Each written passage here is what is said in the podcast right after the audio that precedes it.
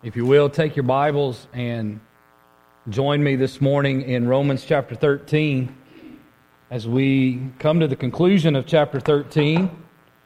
Um, we are going to take a break from, uh, from Romans for uh, probably the probably won't pick back up with it till the fall and so i uh, don't want you to think uh, in the weeks to come that we have forgotten all about it, but just kind of give you some direction. Next next Sunday is Super Bowl Sunday, right?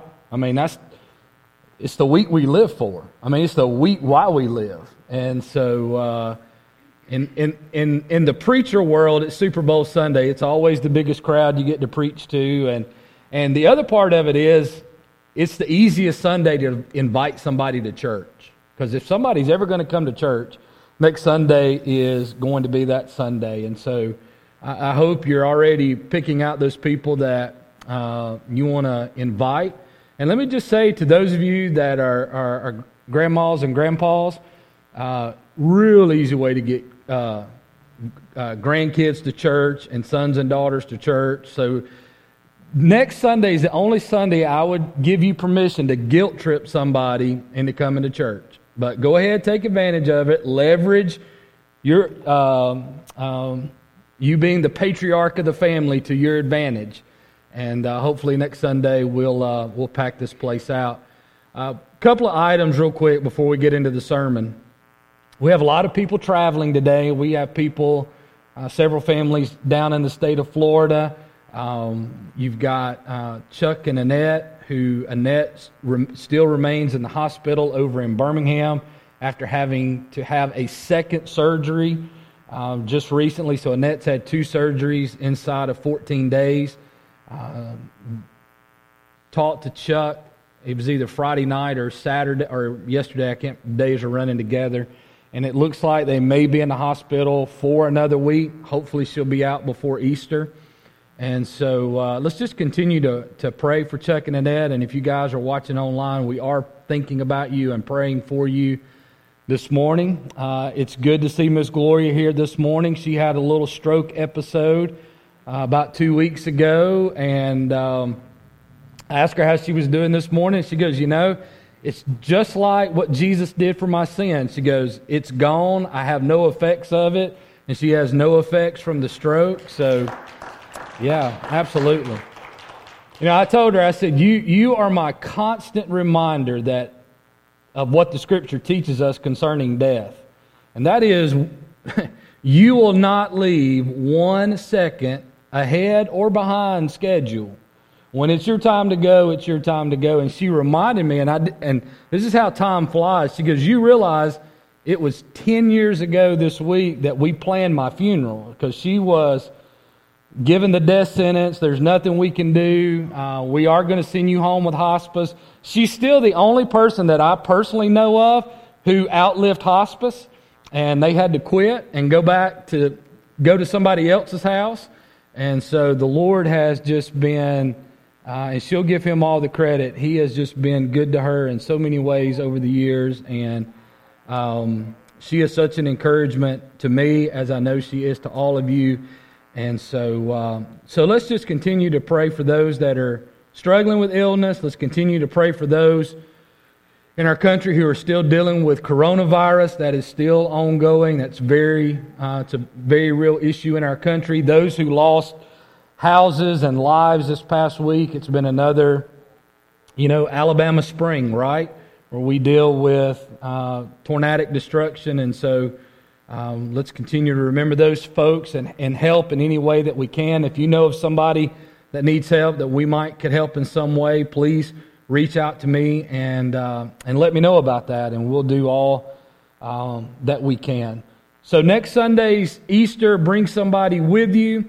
And then after that, we're going to spend a couple of weeks uh, revisiting um, some core values that we have as a church. I think it's probably a good time coming out of everything that we've been through to kind of reset ourselves and um, you know we're, we're, we're making that way back towards normalcy you know getting back to doing church normally and getting back out into the community and you know, hopefully there's some restrictions that are going to be lifted soon, and, and a lot of what we're used to is going to start returning to us. And so I thought it'd be a good time for us just to go back and kind of refocus after a year of being pretty much separated and disjointed, and we still are this morning. We, we still have those in our faith family that are still watching us on live stream and are not yet ready to come back and, and, and be a part of us in this setting.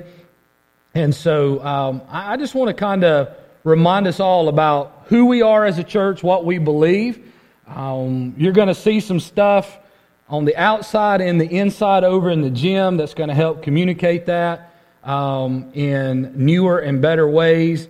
And so we are um, we're, we're going to spend a few weeks just reminding ourselves of why we exist as a church, and that should get us to the summer and we're going to do something this summer. Curtis kind of reminded me of it, and I thought, you know, it's a good idea. It'd be a great time to revisit that. But several, couple of years ago, we preached through the Psalms during the summer, just random Psalms. And so we're going to go back and spend 13 weeks this summer uh, preaching through various Psalms. So if you have a favorite Psalm that you'd say, hey, Brother Jason, I'd really like for you to preach from this Psalm, or just a Psalm that you'd like to hear a sermon from, let me know. And I'm not saying it'll it'll make it, but uh, I'll I'll read it, pray about it, and consider it. Uh, if you have a favorite psalm, I'll go ahead and tell you I'm not doing Psalm one or 23. We pretty much wore that out here. Um, so uh, if you got something else outside of Psalm one and Psalm 23, um, I would be I, would love to hear from you. So let's finish up Romans chapter 13 uh, this morning. So uh, I've, I've tried to remind you the last couple of weeks of kind of that 2 a.m. Uh, phone call, kind of how preachers are, are taught to approach the text. And so this morning, this one, this one didn't take too much thought this week. This is probably out of all the weeks of preaching recently, this one came pretty easy, and that is the urgency of eternity should motivate us to get up, get dressed, and get busy. I think anybody can remember that this morning. The urgency of eternity should motivate us to get up, get dressed, and get busy. What's interesting here this morning before we read the text is, is Paul takes a slight shift in what he has been doing uh, since chapter 12, verse 1, where he's pretty much laid out for us the, the motivation for Christian living is simply as Christians, we have experienced the mercies of God. And that, that, that solitary experience that happens when a person moves out of death into life, when someone puts all of their faith and trust in Jesus Christ as Lord and, Lord and Savior, is that that experience of the mercies of God should forever be a sufficient fuel for Christian living. But yet, it's interesting because in this close of chapter 13, remember there's still three chapters left 14, 15, and 16 to go. But as he's closing out chapter 13, he, he kind of changes his uh, uh, exhortation of motivation. He, he, he kind of adds something in as though if the mercies of God are not enough to get you going in the right direction.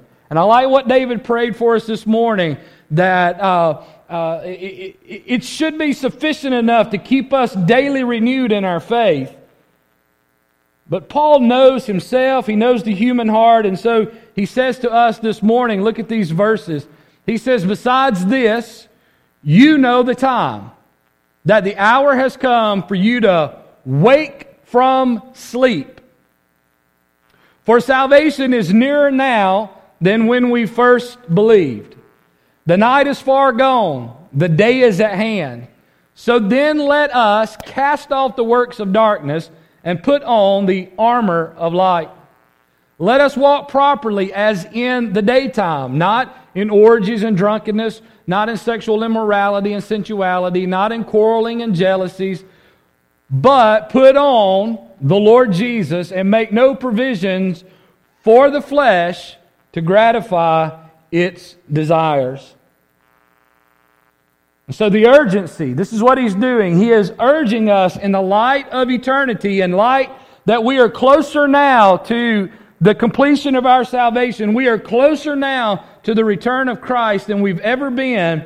That, in and of itself, the urgency of eternity should motivate us to first get up. To get up.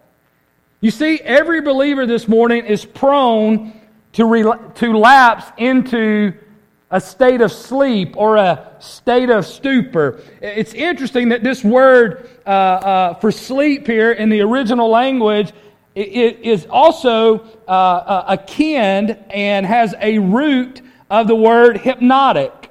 So, it, some translators, it just depends on who you're reading, some commentators say that this is more than a sleep, this is more of a kind of a hypnotic state that people find, find themselves in. And so, as I was thinking about that, I, I, I, thought, well, maybe it's like this. Have you ever been in that place where you're, you're asleep, but you're not quite asleep?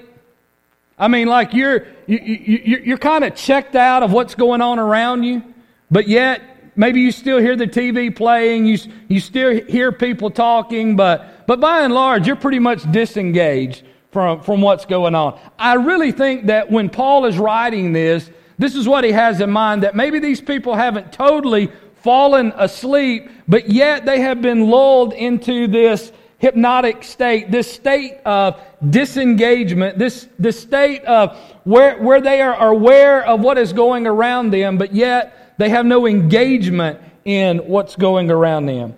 But he could also just simply mean that they are absolutely, positively asleep. And so, what I would just say to you this morning is it could be all of that and not just one particular aspect of that.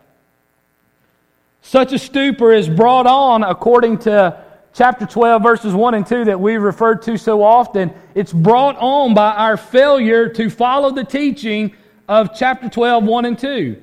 Don't be conformed to the pattern of this world, right? But be transformed by the renewing of your mind. But what was the verse before that? Offer your bodies as a living sacrifice, holy and acceptable, acceptable to God, for this is your reasonable act of worship. Or again, offering your bodies as a living sacrifice is the only thing that makes sense in the light of your experience of God's mercies. Failure to present oneself daily as a living sacrifice, that is the very first step towards spiritual sleep, spiritual slumber, spiritual stupor. Failure to present oneself as a living sacrifice leads to, to, to the next step, which is world conformity. And, and conforming to the world simply prevents you and I from experiencing exactly what the Bible says that we must experience, and that is spiritual transformation.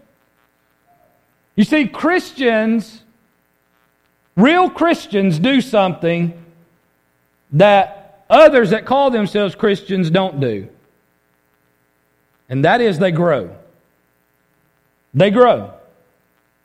If you, met, if you meet somebody who calls themselves a Christian and they're not growing, or they have not grown any from the day that they supposedly had a salvation experience, they're not a Christian. Christians grow. That's what we do. We're born into this faith as what? Babes in Christ. We were uh, uh, talking this morning, and um, um, Brandy was holding Rosie, and she said, It just seems like Rosie was just a itty bitty baby, you know, like she was just born and look how big she is now. And I'm like, That's what babies do. They don't stay itty bitty, they grow, right? Well, that's what Christians do. That's what Christians do. We grow, we grow. 1 Corinthians 6 19 through 20, and we're just going to run through some verses uh, here this morning just to kind of remind us that this. Uh, to be a living sacrifice is, is not just found in Romans 12, but it's, it's found in several other verses. Paul writes to the Corinthians and he says, Do you not know that your body is the temple of the Holy Spirit within you, whom you have from God? Now, watch. I highlighted what's important here. You are not your own. You are not your own. Why are you not your own? For you are bought with a price. You see, Christians do not possess the right to live the way they want to live unless they're not really Christians. You're not, listen, as a Christian, you're not autonomous. You don't get to make up the rules and the regulations. You don't get to really choose what you want to do and not want to do. What you do is you get to do what God tells you to do. That's what it means to be a Christian. So you were bought with a price. Might I add, it was a very expensive price. Now, Paul goes on in the very next chapter, down in verse 23, and look what he says. Undoubtedly, this must have been a big struggle in, in Corinth. Because he says, You were bought with a price. Do not become slaves of men. It's, I know it says bondservants. This is the word doulos. We've already preached a sermon on this. That word is always translated slave. We don't translate it slave in our English Bibles because uh, uh, uh of the offensiveness of slavery in modern America. But trust me, this word means nothing more than slave. And so you are bought with a price. Don't be a slave to men, be a slave to God. And guess what? When, you, when you're a slave to God, you have no rights. And listen, some people will hear that and they will cringe and they will think, what an awful thing. No wonder I don't want to be a Christian. Well, let me just ask you a question. How good of a job do you do of running your own life? And some people are so prideful, they think they do a pretty good job of it. Listen, the idea of slavery there is God is just simply reminding us He knows better how to do life than we do. As a matter of fact, He came down to earth and He showed us how to do it perfectly. And He's saying to you and I, trust me and my word in what I'm teaching you. Uh, 2 Peter 2 1. But false prophets also uh, ro- arose among the people. Now, watch what's happening. Just as there were will be false teachers among you, keep watching, who will secretly, did you notice that? Secretly, under the radar, mixed in with some other truth, bring in destructive heresies. Watch what the destructive heresy is even denying the master who bought them. Oh boy. this is so where we are today uh, across the Christian landscape is that, that, that we have preaching and teaching and books that are being written that basically contradict everything that I just said. It, it, is, it is heresy, it is false teachers, it's intermingled with other truth. But, but in the end, what happens is, is that uh, uh, uh, what is being taught is you can have a salvation that doesn't require any sacrifice. You can have a salvation that that, that doesn't require you giving up your autonomy, giving up your rights. Uh, there, there, there's no such thing as uh, a salvation that brings you in as a slave of Christ. And, guess, and, and look at what the consequence is bringing upon themselves swift destruction. Why do you think so many people come in the church and out the church and in the church and out the church and in the church and out the church?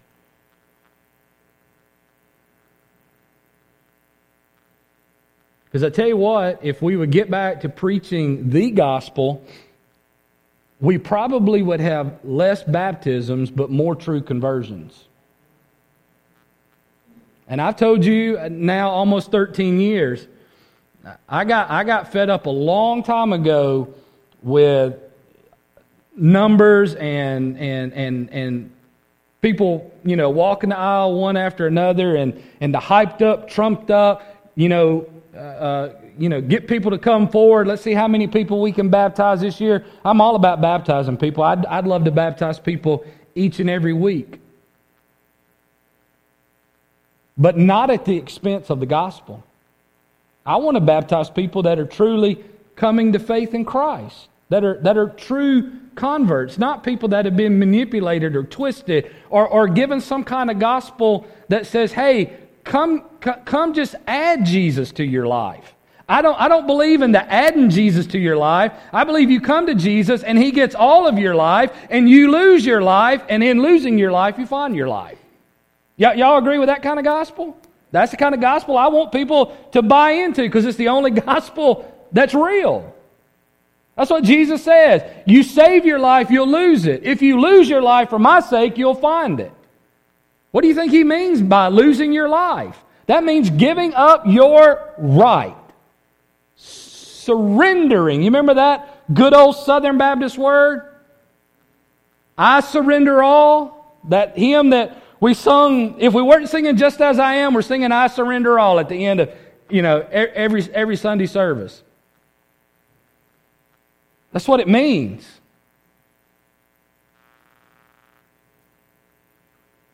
That's what it means. Satan rocks Christians to sleep with songs of self and not selfless love. He twists scriptures such as the one we looked at last week, and just the end of it's what I want to look at. You shall love your neighbor as yourself. You see, Satan's strategy is self. The Savior's strategy is selfless. It's not learn to love yourself and then you will uh, love others. It's love others as you already love yourself. Nobody in here has a problem loving themselves. Don't give me that. That's just a, you know, I can say it, that's a crock. That's what that is. That's just a crock. That, that's just a made up, fabricated, big old, nasty lie. That's all that is. Everybody's got clothes on this morning. Y'all all look like you showered. I didn't smell, I don't smell a funk floating in the air. You know, it, I think we all pretty much like ourselves. Loving ourselves is not the problem. It's loving others as we love ourselves. That's what the scripture's calling us to. Undoubtedly, those to whom Paul was writing had fallen under Satan's sway. They had fallen asleep and were failing to bear Christianity's distinguishing mark. You remember I said that last week. What is that mark? It's the mark of love. How, do, how will they know that you're my disciples? That you love one another. They failed to love others. Why? Because they first failed to love God. You can't love other people if you're not loving God. Oh, I, and you say, Oh, I love God. I love Him with all my heart. Do you, do, do you know the acid test for true love? If you love me, you'll do what I say. God is not into lip service, He's into heart service. You, you, you can roll those words off your tongue all you want, but if there is no if there is no obedience behind that, then it's just empty words. Read Isaiah 1 and, and find out what God thinks about empty worship. He doesn't think very highly of it. And, and even over in the book of Revelation, Jesus speaks one last time before Scripture is closed out. And he says uh, these words He says, I know you are enduring patiently. This is the church at Ephesus, and bearing up for my name's sake and you have not grown weary. So this is a solid church. I mean, look at what they're doing. Enduring patiently, bearing up for his name's sake. They have not grown weary. Undoubtedly, they are working hard and they are under a lot of stress as a church. But, but look, but I have this against you.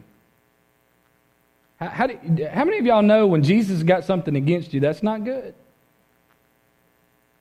What did he have against them? That you have abandoned your what? The love you had at first. The love you had at first. So if you're going to love others as you love yourself, you must first love God. That's where it starts. And loving God is, is expressed in offering yourself as a living sacrifice. But follow these words in 1 Thessalonians chapter 5 verse 2 through 7. For you yourselves are fully aware that the day of the Lord will come as a thief in the night. You're probably familiar with these verses. While people are saying there is peace and security, then sudden destruction will come upon them as labor pains come upon a pregnant woman, and they will not escape. Watch, watch, watch, watch. But you are not in darkness. Does that sound familiar from the text we read today? brothers, for that day to surprise you like a thief. For you are all children of light, children of the day. We are not of the night or of the darkness. So then, so then, because that's who we are, guess what? Wake up. Don't go to sleep as others have gone to sleep. But let us keep awake and be sober. So, what is it going to take? It's going to take some effort on our part. It's going to take some realization on our part. It's going to take a reality on our part to realize that we must fight to keep ourselves awake and to keep ourselves sober. For those who sleep, sleep at night, and those who get drunk are drunk at night. Be sober minded. Look at what Peter says. Be sober minded, be watchful. Why? Because your adversary, the devil, prowls around like a roaring lion seeking whom he, he may devour. You know, I hope you believe in a real devil this morning. I hope you don't fall prey to what C.S. Lewis said is the, the, the, the two ways that, that Satan works in our world. He either gets people to see a devil under every rock. Now, he's not in everything because he's, he, he can't be everywhere. He is, he's not uh, omniscient. He doesn't know everything. Uh, he, he's not omnipresent. He can't be everywhere. But, but he's got his cronies, right? Demons, uh, that, that his underlings that work for him. But he's always on the prowl. So, so Lewis said, don't, don't see Satan in everything, but he said, but don't fall prey to the other way that Satan wants you to think about him. If he, if he can't make you think, of, think that he's in everything, he'll make you think he's in nothing, that he doesn't even exist. He's real, he's an adversary, he's described as a lion, a lion seeking whom he may devour. Every believer, no matter his or her maturity level, is prone to this to fall asleep. We fall asleep because we do not heed this warning to remain watchful. Scripture puts its commands in what's called the habitual tense or the ongoing tense or what's called the present tense, which simply means it's something that once it starts, it never ends. It's a habitual state. Why? Because what does our text say? Satan never ceases. He takes no days off, no holidays, no vacations. He is vigilant, and this is why the scripture calls us to be likewise.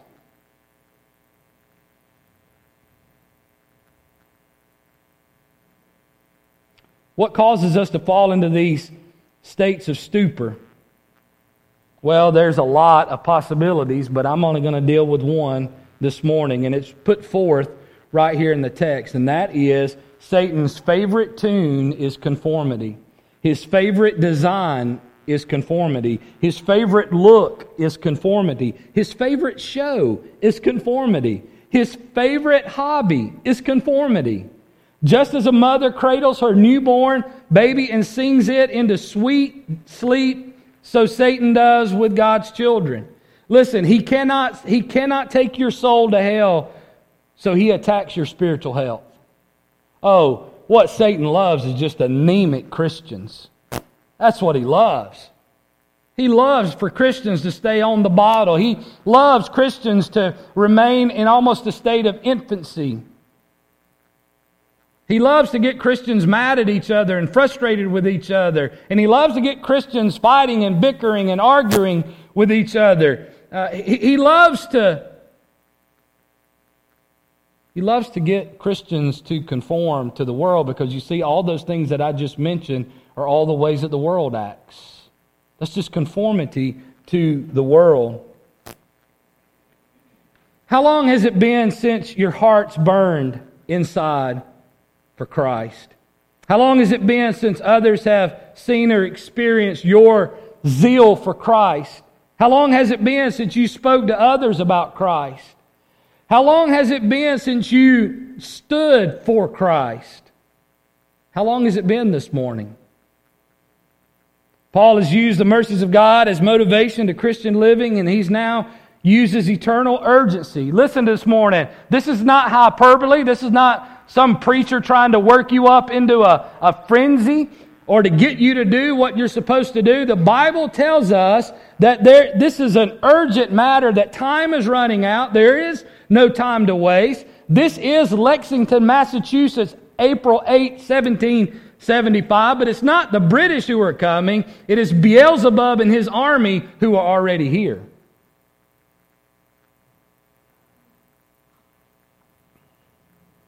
And he has but one goal in this world is to take as many people to hell as he possibly can. That's the truth. You know, when I read the scripture, hell is a real place that people who will not accept Jesus Christ as their Lord and Savior and live for him will go. That is a reality. But listen, the scripture says that hell was made for Satan and his demons.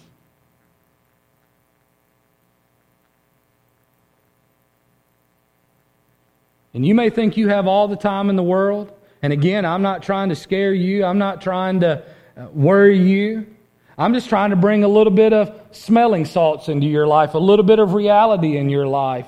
Uh, look at the people that died uh, just this past week five people in Calhoun County, four in Ohatchee, one in Wellington. Look at the ages of those that died. There were those who, yes, were they, were they probably closer to death? Than most? Absolutely. But there were others that you look at their age and their date of birth and you would think, boy, they got a lot more living left in them. Listen, none of us really know how close we are to the end. And I'll just say this to you this morning it, you're a lot closer to, to it than you really think you are.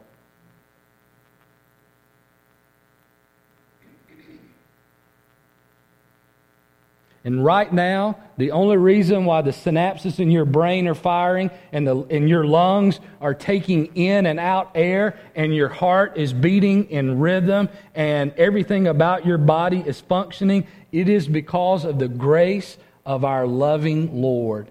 He keeps you moving, He keeps you living, and at any moment, He could say, Today is your day. Why? Because he has already determined that day long before the world was created. The date of your, the day of your, of your birth and the date of your death have already been preordained. The problem is you don't know when that is. And so the Lord says to those who don't know him, you better wake up. And you better realize that if you don't turn and trust me, that there is an eternity that awaits you that no Hollywood movie could ever portray the horrors of what that is going to be like. But listen, but he's saying to Christians as well wake up. Wake up. Wake up. Why? Because broad is the road that leads to destruction, and many there are that find it. What is he talking about? He's like, the, the road to hell is, I mean, it's a 80 lane highway. And there are millions of people that are on it, billions of people that are on it right now.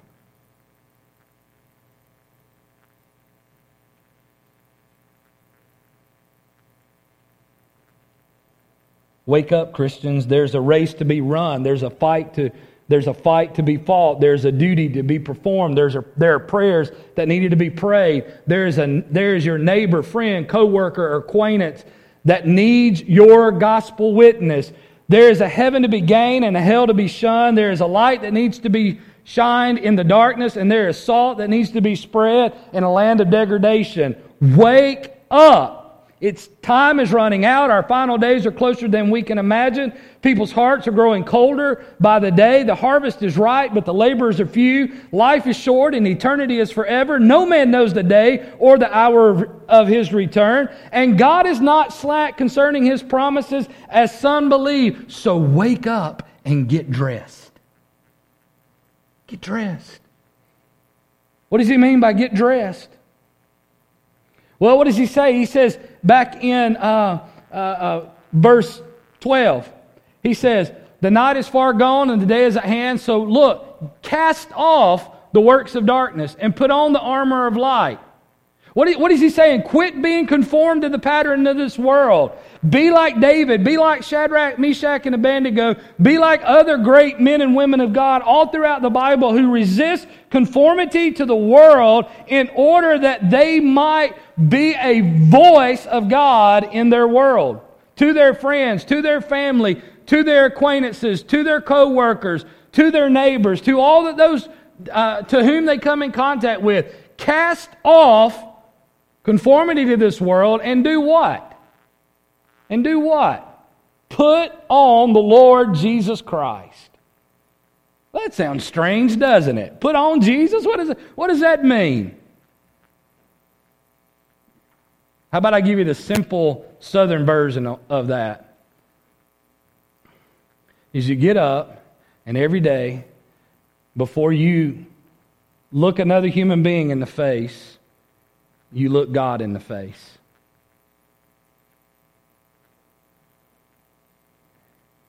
You get up and you start your day with Him. You get up and you make yourself ready for what lies ahead. You, get up and, and, and, and, and, you get in the Word and, and, and you spend time in prayer and you prepare yourself as a soldier would before he steps out onto the battlefield. That's what you're doing. You're getting up and you're getting dressed. Why? Because you're, you're about to step out into warfare. You're, you're about to step out into a raging battle. And listen, sometimes you don't even have to get out of bed for the battle to start. Huh? I mean how many of you realize it's like the moment you wake up, you realize, I mean, there, there's something right there in front of you. There, there, I mean, it's like, I, you know, you, you wake up into the battle. And that's the reality of it is, is that the battle never, that never ceases. And so you and I must get up daily and we must get dressed for the battle. Why? Because, as it says, there's all kinds of temptations that are out there. He doesn't put all the temptations. That's not the exhaustive list of temptations. But nonetheless, there are temptations that await us. I wish I had time this morning. I'd take you over to Colossians chapter 3, verse 15 through 17. I think it's in your notes. And so you, you'll, you'll want to look at that. Just read through that. That's, that's what he means by putting on the Lord Jesus Christ. That's what awaits us, this confrontation every day. Why? Because you've got this enemy on the outside named Satan who is firing fiery darts at you all the time, who is trying to entice you and lure you into sin. Why? Because he doesn't want you to be a witness for Christ. He doesn't want you uh, uh, to be a voice of the good news of Jesus Christ to, to people that, that are dying and on their way to hell. He doesn't want that. And so he, he, when you wake up, the onslaught is on. But listen, not only are you being attacked from the outside, but you, you, you got an enemy on the inside too. It's called sin. You still sin. You hadn't gotten rid of it. You won't get rid of it. It, it you know, it's powerless, really. And you say, well, if it's powerless, then how, why is it so effective? Because you give it power. You give it power. You know, this light, these lights back here, they're no good if they're not plugged into that power source.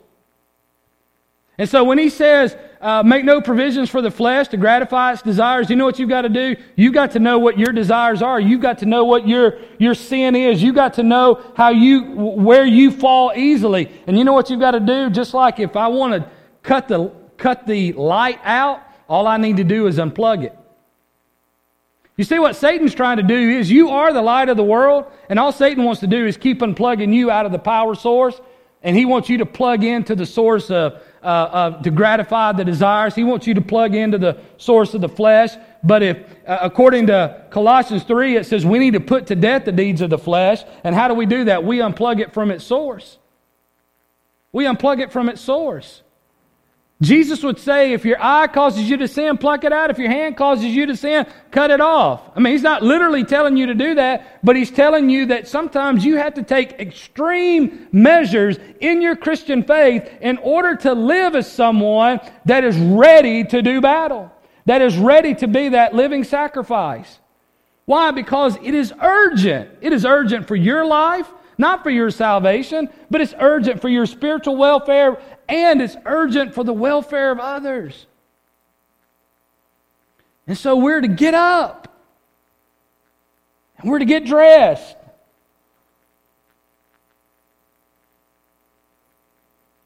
And then we, we need to get busy. We need to get busy. And you say, Brother Jason, where do you, where do you get, get busy from? Let me scroll through these little Colossian verses. I wish we could have got more into that. I mean, that's, that's, you need to read that. That's just rich reading. Look at verse 13 of Romans 13, and we're closing. That's where you get busy. Let us walk properly. The word there, walk, um, is, it, you could easily translate that, let us live properly. Let us live properly. I was going to walk you through Ephesians 4, 5, and 6 because uh, Ephesians 4 1 says, uh, as Christians, let us then walk, and then it spends three chapters telling us what it looks like to walk. You know what it's telling us to do? David, uh, why don't you guys come on? Uh, what, what it's telling us to do is this it's telling us this is how we live. This is how we, we, we stay awake. This is how we uh, get dressed. This is what it looks like to be busy about God's work. So read Ephesians 3 through, uh, 4 through 6. Read Colossians uh, 3, 5 through 17, and you'll get a better picture of what it looks like to be busy. And I think you might be surprised at what you should be busy at and what you should not be busy at. But again, why is Paul? I mean, look, this is intense. The, the, the, the, language that Paul is writing in is emphatic. He is, I mean, this, again, I, I couldn't think of any better example than, uh, than Lexington, Massachusetts in uh, April, on April 8, 1775, with Paul Revere riding through the countryside along with the other guys, screaming, The British are coming, the British are coming. And this is kind of, this is what Paul is doing. He is telling the Romans, wake up. Eternity is long. This is an urgent matter that requires our attention. You've fallen asleep.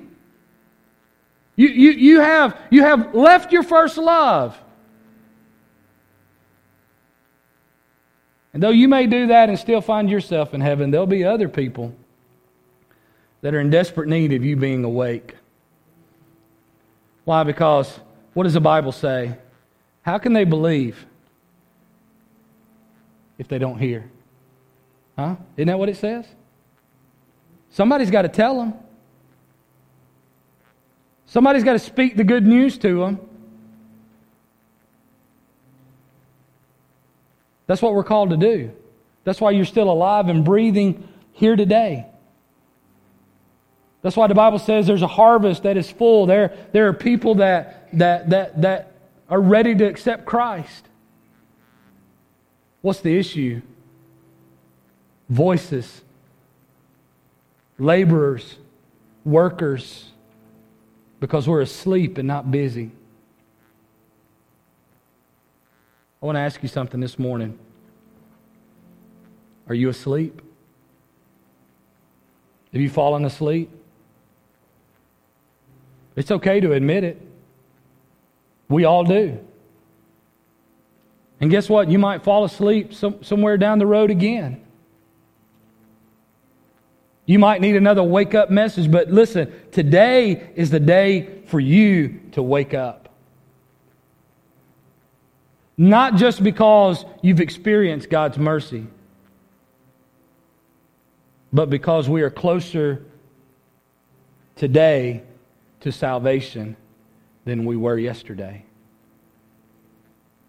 And for some people, they are closer to hell today than they were yesterday. Listen, we can't. I want you to hear this last in closing, and we're going to sing a great song to, to close our service. I can't quote it verbatim, but I'll give you the gist of the quote. Spurgeon taught his congregation, he said, You know what? We can't, We can't prevent people from going to hell. And we can't make people go to heaven. but he said, I tell you what we are to do. We are to throw our bodies down in front of everybody that's on the wide road leading to destruction and beg and plead and cry and pray that they turn around and choose the narrow path. Spurgeon believed that so much that in the basement of the Metropolitan Tabernacle Church in London, England, they said that every Sunday there were two to three hundred of the parishioners that would gather in that basement underneath the church while the great preacher preached, and all they would do was pray for God to convert the lost. And God honored that. Why? Because people were willing to lay down their lives in front of people and say, I love you. And you know what? Eternity's real. And it's coming sooner than you think. And I want you to make the right choice. Father in heaven, for those that claim to be your people this morning, this is a serious matter. This isn't a feel good sermon. This isn't. This is a battle cry. This is the gathering of the troops in the tent pre dawn before the battle. It is a reminder of why we fight the good fight of faith. We fight it, number one, because you are glorified in our fight. But we fight it also because your word says to go and make disciples of all people. Why? Because one day you're going to gather people of every tribe, nation, and tongue in heaven. And though you could easily do the entire work of salvation by yourself, you have chosen to give your people a part in that work. And our part is to go. Our part is to speak. And our part is to trust that once we've spoken, that your spirit, as we speak your word, that your spirit can move in hearts and lives and bring to life those who are dead spiritually. And so, Father, for those that are awake this morning, I pray that they would be reminded that they could easily be asleep tomorrow if they don't remain vigilant. And for those that are asleep this morning, my prayer for them is that you would wake them, shake them,